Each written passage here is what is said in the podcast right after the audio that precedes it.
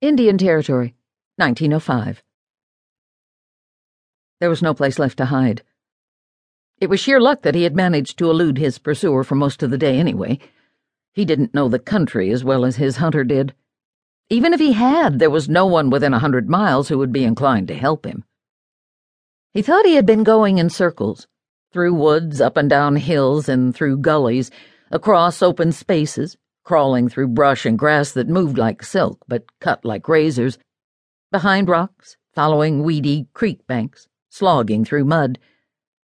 Now he was trapped, boxed in at the end of a dry wash.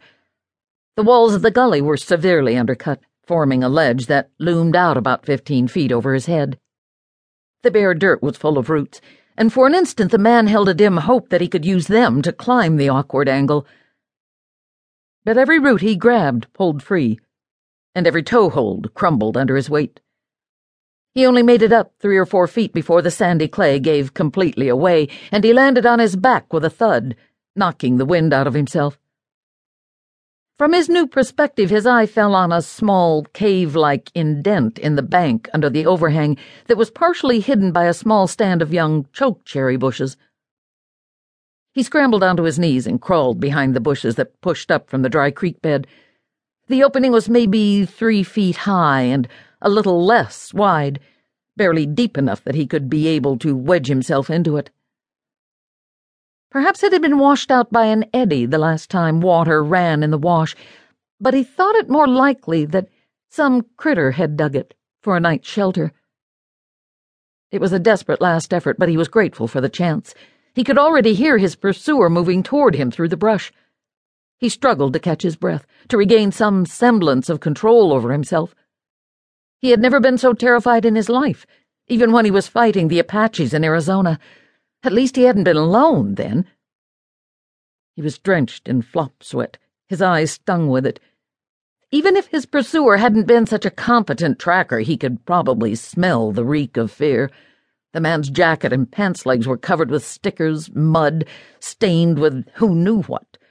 The gnats and no-see-ums were eating him alive. He sighed at the rueful realization that it was his own fault that he had come to this pass.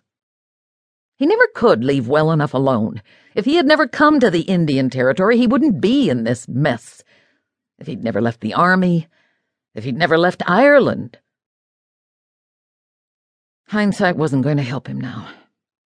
He drew his revolver and waited.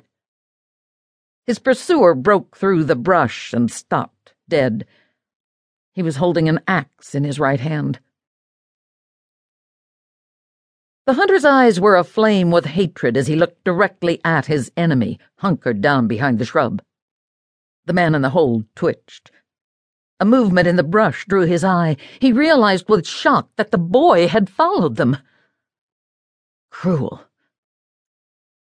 The man leaped to his feet, and his pursuer sent the axe flying through the air end over end. Jesus! he shrieked, just as the axe took off his ear and embedded itself in the cliff wall. His pursuer let out a whoop of triumph and drew the six gun from the holster strapped to his hip. Trapped like a rat. But he'd be damned if he was going to die cowering in a hole. The man was shaking so much that it was a miracle he was able to stand. He closed his eyes, leveled the pistol, and pulled the trigger.